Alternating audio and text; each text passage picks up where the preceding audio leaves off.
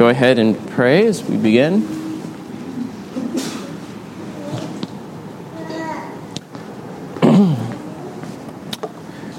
Join with me in prayer. O Lord God, God of grace and of comfort, we come to you to be instructed in your word that we might be guided by the truth. We pray that you would instruct us, therefore, and open our eyes to understand and to apply the things freely given us by the Spirit. We pray this in Jesus' name. Amen. Today we come to chapter 18 of the Westminster Confession of Faith as we return to our series on the Confession of Faith. Um, just put down the hymnal. If you're using the hymnal to follow along, it's in the back of the hymnal. On page 858. Page 858. Uh, of assurance, of the assurance of grace and salvation. Um, kind of the question being addressed in this chapter of the confession uh, is how do you know that you are saved and will go to heaven? Can you know that you are saved and will go to heaven? Uh, there's there's kind of two aspects of this. You know that you are currently in a state of grace, and since we just talked about the perseverance of the saints, it also follows that if you are in a state of grace, that you will go to heaven, that you will uh, be saved from the wrath to come. Uh, so there's both kind of a present and future aspect to that. Um, but how do you know that you know this? Uh, and uh, can you know? Can one have assurance that one uh, is saved? Now, this chapter is speaking of the assurance of grace and salvation. Like I said, that, that one is in a state of grace and therefore shall be saved from the wrath to come. Uh, this is related to, but it's distinct from assurance of Christ. You know, being confident in Him, His promises, receiving and resting upon Him for salvation. We talked about that under the chapter on saving faith, that saving faith is not just knowledge of Christ and of His claims and assenting that, yes, those are true, but also receiving and resting on Him, trusting in Him. Uh, that type of confidence, um, being sure of Christ, is part of faith. But what we're talking about here is kind of reflecting on your faith in Christ, that you do, in fact, believe, that you are uh, saved by Him. Um, confidence and trust in Christ is essential to saving faith, but confidence that one is saved is not essential to saving faith. Uh, it is a reflection upon the fact that you do, in fact, believe in Christ. Um, a person may receive and rest upon Christ and yet be unsure that they truly believe. Uh, now, maybe they do have assurance from the time that they believe in Christ. They aren't necessarily separate, but it's possible. Um, this would not be a doubt about Christ, but about yourself. You know, do I believe? Do I repent? And that's more of the focus of this chapter assurance of grace and salvation. Your grace, I mean, sorry, your salvation uh, of being in a state of grace. Um, let's begin with Article 1 then, as we get started with this topic. I'll read Article 1.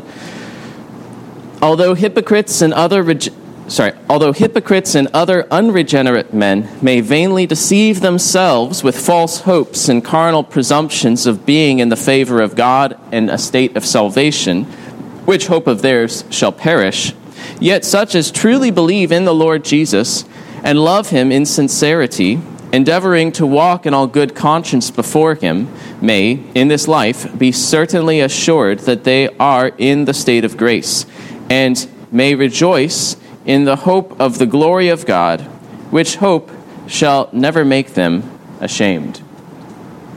Uh, so this begins by distinguishing the false hopes of uh, hypocrites and carnal presumptions, kind of false uh, assurance, uh, and though the true possibility of assurance of salvation that, that true believers uh, may have. Um, now, one reason why this was a chapter in the Westminster Confession was because this was something pastorally that they dealt with, people struggling with assurance of salvation.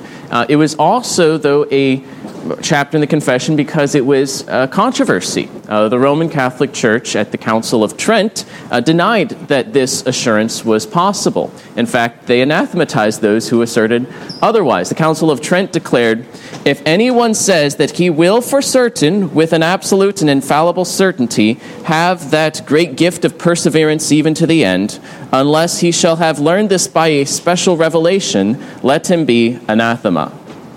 Uh, so the, the, Roman Catholic Church would, would say, you know, unless you got a vision, you know, some, some special revelation to you in particular that you will persevere to the end, that, that no one can know with this infallible certainty that, that one is saved and shall make it to the end and, and go to heaven.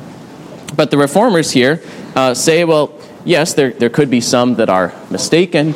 Um, there are, could be some believers who do not have this, but it is possible. And um, it is something that those who truly believe in the Lord Jesus Christ uh, may have in this life. And we'll see later, even without special revelation, you know, without some, here we're not talking about special revelation in the sense of Scripture, but special in the sense of direct, a voice from heaven directed to you. You know, you don't need that uh, to know that you are saved. Um, now, it speaks of uh, unregenerate men may deceive themselves with false hopes. You can think of what Jesus says in Matthew 7, where there will, uh, on the day of judgment, there will be those who say, Lord, Lord, didn't we cast out demons in your name and do great works in your name? Um, and yet, uh, Jesus rejects them, saying, I never knew you, you workers of lawlessness. That there were those who had hopes, but they were in vain uh, because they did not believe in the Lord Jesus Christ. They did not follow him uh, as his disciples, and those vain hopes uh, shall perish. Um, there are also those with carnal presumptions, which is probably overlapping here with false hopes. But think of how in Deuteronomy 29, uh, the people of God are warned of this. In Deuteronomy 29 19, or starting at the end of verse 18, Beware lest there be among you a root bearing poisonous and bitter fruit, one who, when he hears the words of the sworn covenant, blesses himself in his heart, saying, I shall be safe, though I walk in the stubbornness of my heart. This will lead to the sweeping away of moist and dry alike. So this is a, a carnal presumption. Uh, someone who says, I'll be safe. It doesn't really matter. I can walk in the stubbornness of my heart. I don't need to believe or repent, um, I, and, and I'll be safe. This kind of presumption upon God without heeding the call of the gospel to, to believe and to repent um, is something that, that unregenerate men may have. And we're warned against not having that type of, of uh, carnal presumption. That's not all that Scripture says.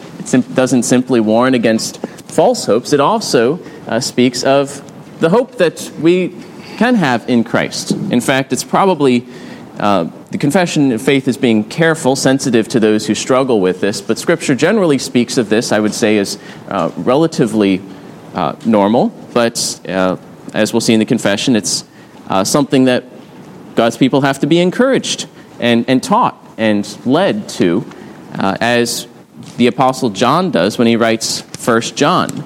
He wrote a whole epistle to lead the people of God to this assurance. In chapter 5, verse 13 of First John, John's great with purpose statements.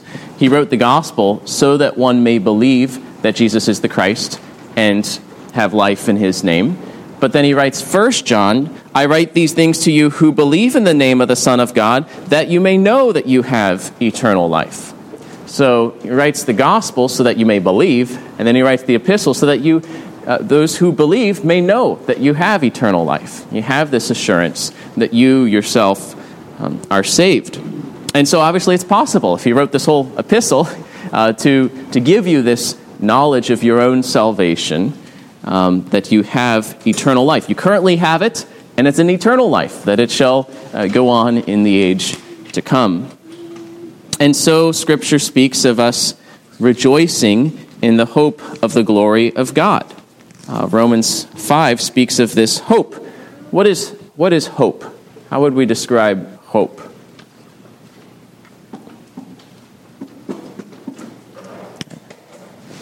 Something that we anticipate um, based on God's promises. Right, something we anticipate, so something future that, that we're expecting, that we have this, this expectation of something that's good, that we're looking forward to, that God has, has promised. Uh, because it's God who's promised, we're talking about a, a, certain expectation, not just, oh, I wish this, but you wish it and expect it, you know. And, and Romans 5 speaks of being justified by faith, therefore we have peace with God. And then verse 2 through him we also have obtained access by faith into this grace in which we stand, and we rejoice in hope of the glory of God. Uh, and so this is something that we should be encouraged to do. You know, if you have faith in Christ, that you rejoice in the hope of the glory of God, that, that coming glory which we shall share. Any questions on this first article on uh, assurance of salvation?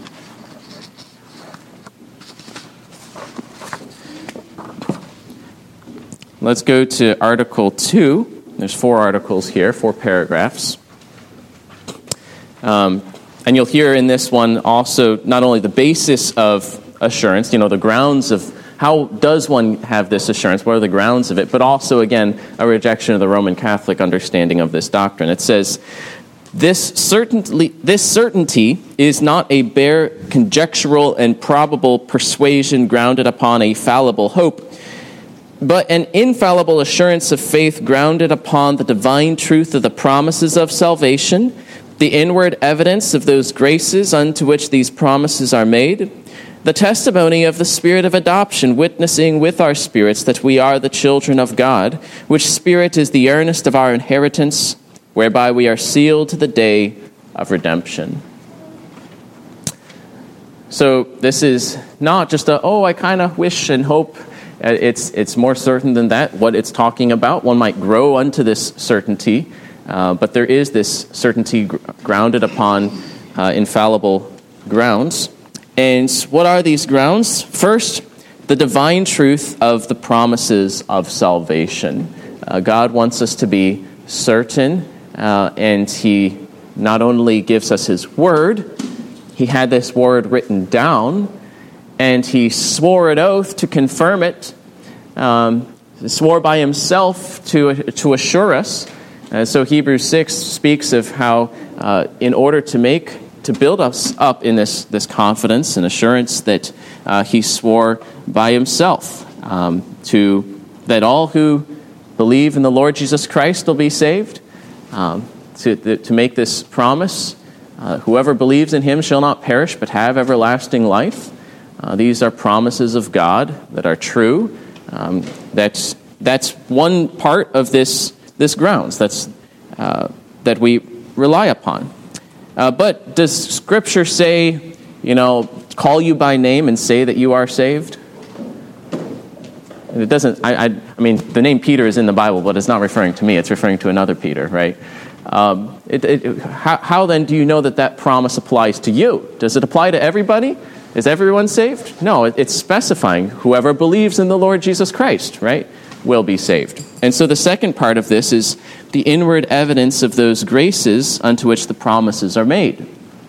Um, inward graces like faith, like repentance. Um, unless you repent, you shall likewise perish. You know, repent that your sins may be blotted out. Um, so if you confess your sins, he is faithful and just to forgive you uh, your sins. Uh, so if you have this inward evidence of faith and repentance, uh, then yes, you can apply freely those, those promises uh, to yourself uh, to know that they apply to you, that uh, you are saved and you have this confidence of eternal salvation. That's part of how First John makes his argument. Not only does he describe the promises, like the one I just quoted, of you confess your sins, he is faithful and just to forgive your uh, your sins and cleanse you from all unrighteousness, but he also describes the children of God.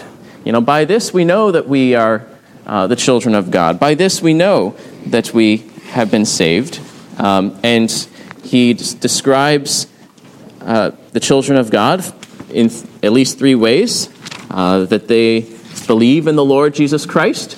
You know, the antichrists, the, the apostates, they, they deny uh, that Jesus is the Christ. But faith in Christ is one of these inward graces that, that God works in his elect and in his elect alone. As he says in 1 John 5, everyone who believes that Jesus is the Christ has been born of God, and everyone who loves the Father loves whoever has been born of him. You know, so, have you been born again? How do you know? Well, I, I believe uh, in Jesus Christ. Also, uh, the children of God will keep his commandments. Obviously, not, not perfectly, but, uh, but truly. In chapter 2, verse 3, and by this we know that we have come to know him if we keep his commandments. Whoever says, I know him, but does not keep his commandments is a liar, and the truth is not in him. But whatever keeps his word, in him truly the love of God is perfected. By this we know that we are in him. Whoever says he abides in him ought to walk in the same way in which he walked. Uh, so there is a new life. There is um, a, a, way of life that is different than that of the unregenerate man. There is a, a love for God and a desire more and more to keep his commandments. Uh, that's not the base of your, of your salvation, but it's a, a sign that one is saved.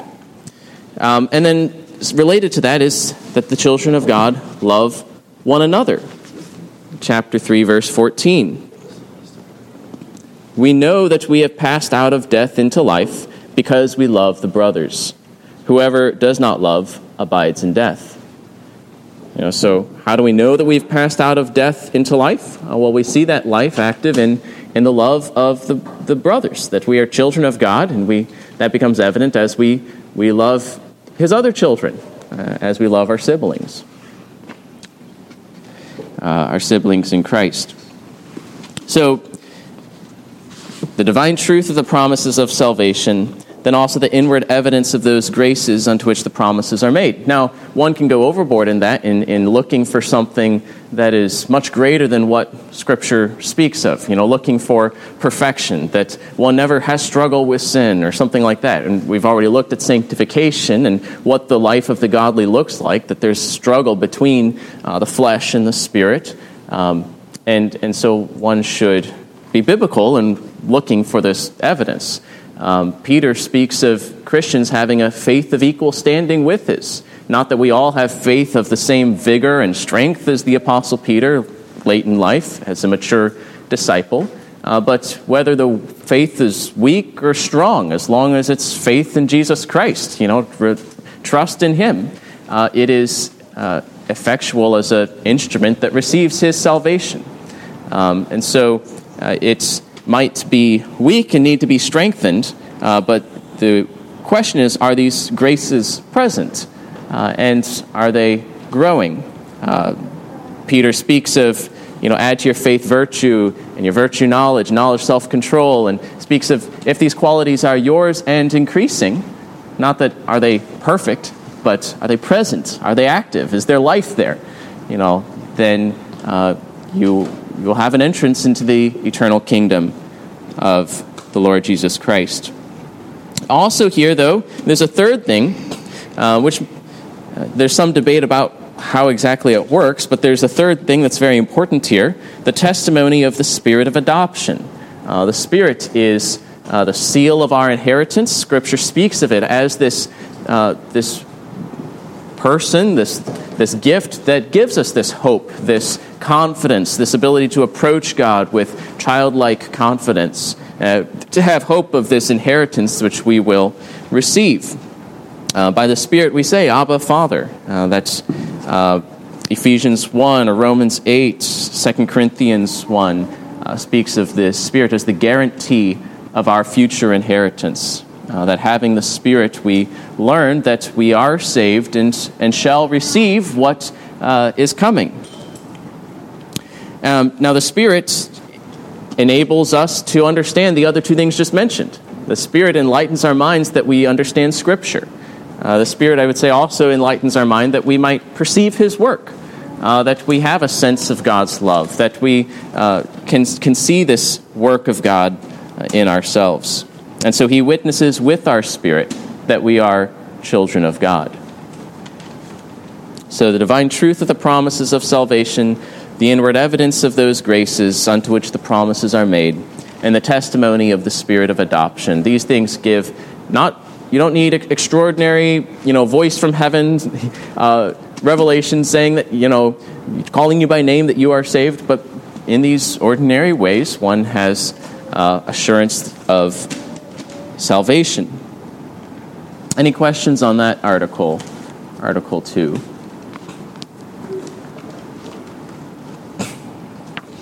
Uh, let's go to Article 3 then. Attaining to this assurance. This infallible assurance does not so belong to the essence of faith, but that a true believer may wait long and be in conflict with many difficulties before he be a partaker of it. Yet, being enabled by the Spirit to know the things which are freely given him of God, he may, without extraordinary revelation, in the right use of ordinary means, attain thereunto. And therefore, it is the duty of everyone to give all diligence to make his calling and election sure that thereby his heart may be enlarged in peace and joy in the Holy Ghost, in love and thankfulness to God, and in strength and cheerfulness in the duties of obedience, the proper fruits of this assurance. So far is it from inclining men to looseness. This article is asserting that this assurance of salvation is not always the possession of the true believer, uh, but that this assurance is attainable in the due use of ordinary means by the grace of God, and that one has the duty to seek it, that it's a good thing. Uh, contrary to perhaps Roman Catholic polemics, it's not something that inclines one to looseness. You know, oh, I'm going to heaven, therefore I can do whatever I want. Um, that's not the fruit of this assurance, but rather it, it makes one more cheerful and grateful and diligent uh, in, instead. So, it's not always the possession of the believer. It's possible for a believer to wait long and to struggle hard uh, before he partakes of this certain assurance, you know, to grow perhaps even by degrees uh, to greater confidence. But this assurance is attainable. You don't need extraordinary revelation. The Spirit illumines the believer through the use of ordinary means. What are, what are the ordinary means that it's referring to here? What are some ordinary means of grace that one might use? Prayer. Yes. Yes. Um, the, the, ministry of the word, you know, reading and preaching uh, scripture, the use of the sacraments, re- re- recalling your baptism and what it means, and receiving that by faith, partaking of the Lord's Supper, uh, and, and prayer, praying to the Lord. Well, uh, many of the Psalms pour out these struggles of the, of the believer seeking this assurance, sometimes walking in darkness. As Psalm 22 begins, My God, my God, why have you forsaken me? Or uh, Psalm 77 or uh, 88, where there's, there's struggles, there are doubts, uh, seeking the light of God's countenance. Um, so, yeah, prayer. Now, in the Lord's Supper, that brings, there's a larger catechism question that addresses the uh, issue of assurance from the perspective of the Lord's Supper. Because in the Lord's Supper, we examine ourselves, right? And, and one might examine oneself and then kind of be unsure whether one is saved. And should one come to the Lord's Supper if one has doubts about his assurance? When the Lord's Supper is ordained to strengthen one in this respect. it sounds like there could be some conf- conflicting opinions there. And so it addresses that question in the larger catechism. May one who doubteth of his being in Christ or of his due preparation come to the Lord's Supper. One who doubts of his being in Christ or of his due preparation to the sacrament of the Lord's Supper may have true interest in Christ, though he be not yet assured thereof. And in God's account hath it, if he be duly affected with the apprehension of the want of it, and unfeignedly desires to be found in Christ and to depart from iniquity, in which case, because promises are made and this sacrament is appointed for the relief even of weak and doubting Christians, he is to bewail his unbelief and labor to have his doubts resolved. And, so doing, he may and ought to come to the Lord's Supper that he may be further strengthened.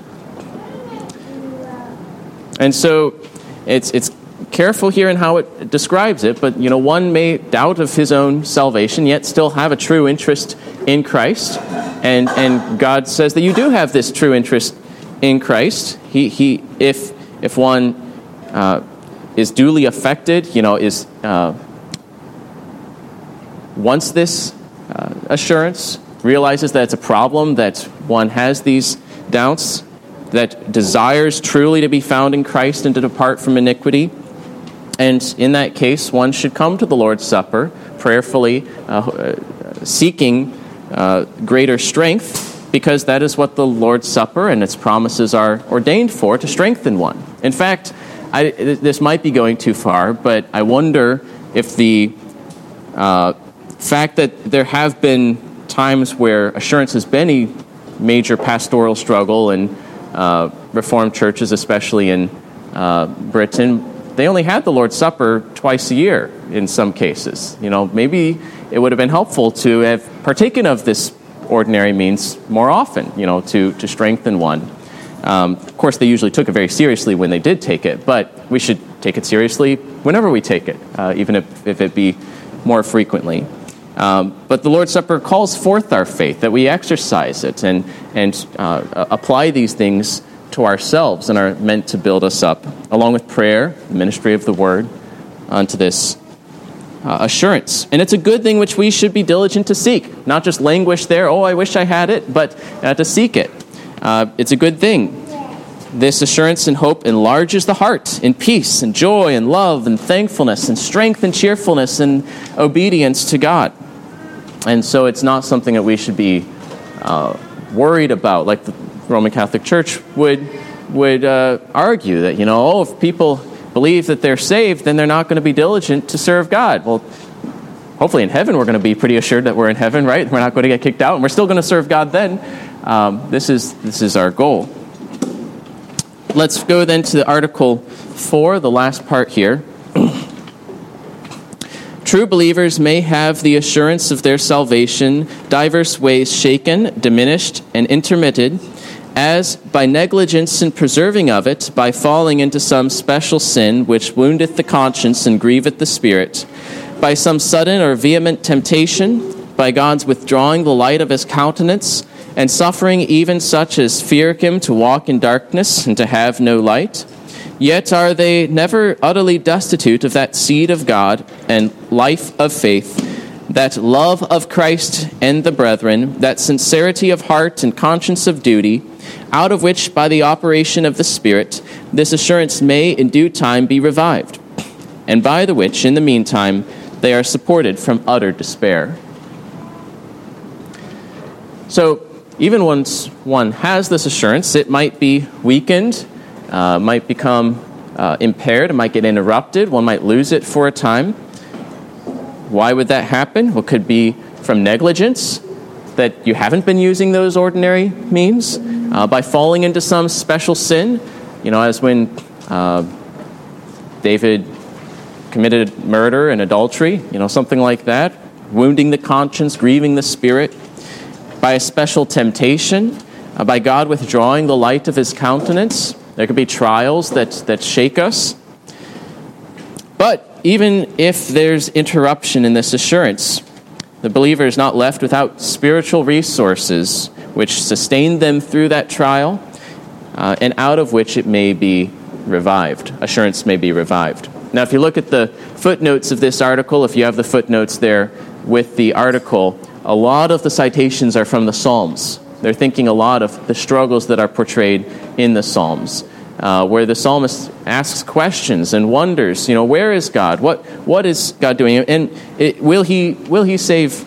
Um, think of Psalm 51, where he asks for the joy of your salvation, and um, Psalm 77. Um,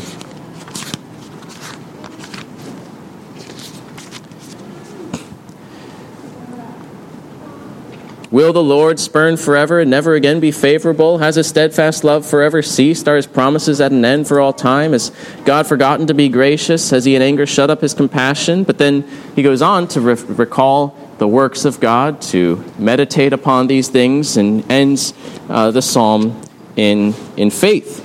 Uh, psalm 88 uh, pours out uh, the distress of one who is wandering in darkness.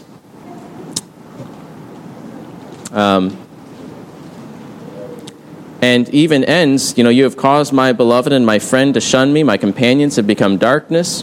Uh, there is he experiencing the uh, distance between him and God, and yet where does he go when he has this uh, distress and and uh, not perceiving or having a sense of God's favorable countenance upon him, he goes to God and he pours these things out before the Lord.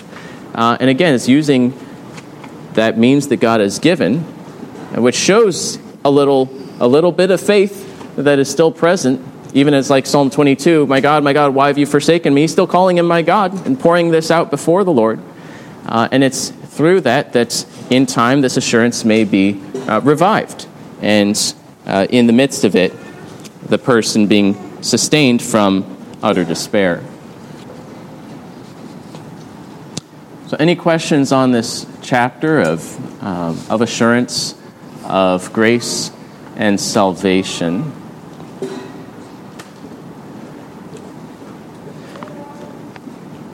It is uh, written in a way that's, you know, pastoral and, and uh, attentive to the struggles a believer might have, but it's also written with the direction of uh, that this, this is a thing to seek, it's a good thing to have, and um, Lord willing, it's something that we will all have. Uh, that it is uh, spoken of Scripture as one of these benefits which uh, accompany or flow from justification, adoption, and sanctification. It's not like um, while it doesn't always accompany faith, at least at the beginning, it's still something that is held out before us and is uh, still a, might I say, normal thing that comes through the use of ordinary means, not, like I said, uh, something extraordinary only to like super special saints. Um, we have the, the catechism question on the children's coloring pages. Um, what are the benefits that do accompany or flow from justification, adoption, and sanctification. Does anyone want to read that or recite that as we conclude?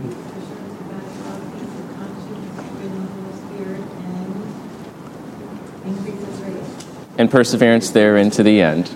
Yes, yeah. But you have, and this is kind of describing the either the assurance of salvation or at least the fruits of this assurance that one has an assurance of God's love, that God loves you, that you have peace of conscience, that you are forgiven. That you have joy in the Holy Spirit. Um, and then this increase of grace and this perseverance to the end. That these things are part of the package, part of the gift that we receive, either right away or in time, you know, in the Lord Jesus Christ. And, and in that, uh, we can rejoice. So let's go ahead and close in prayer. Dear Father, we thank you for your grace in the Lord Jesus Christ and giving us a, a solid rock upon which to build that will withstand the storms and the judgment to come. We pray that you would so work in us powerfully by your Spirit to enliven us in all uh, graces of faith and repentance and love, uh, that we might behold your work and be assured of your love and have peace of conscience and rejoice in the hope of glory. We pray that you would do this so that your people might be enlarged and uh, their hearts enlarged in peace and joy and a cheerfulness in the ways of your commandments, that we might not cower in fear, uh, but rather uh, love you and, and to walk uh, with uh, confidence, uh, approaching you with joy. We pray this in Jesus' name. Amen.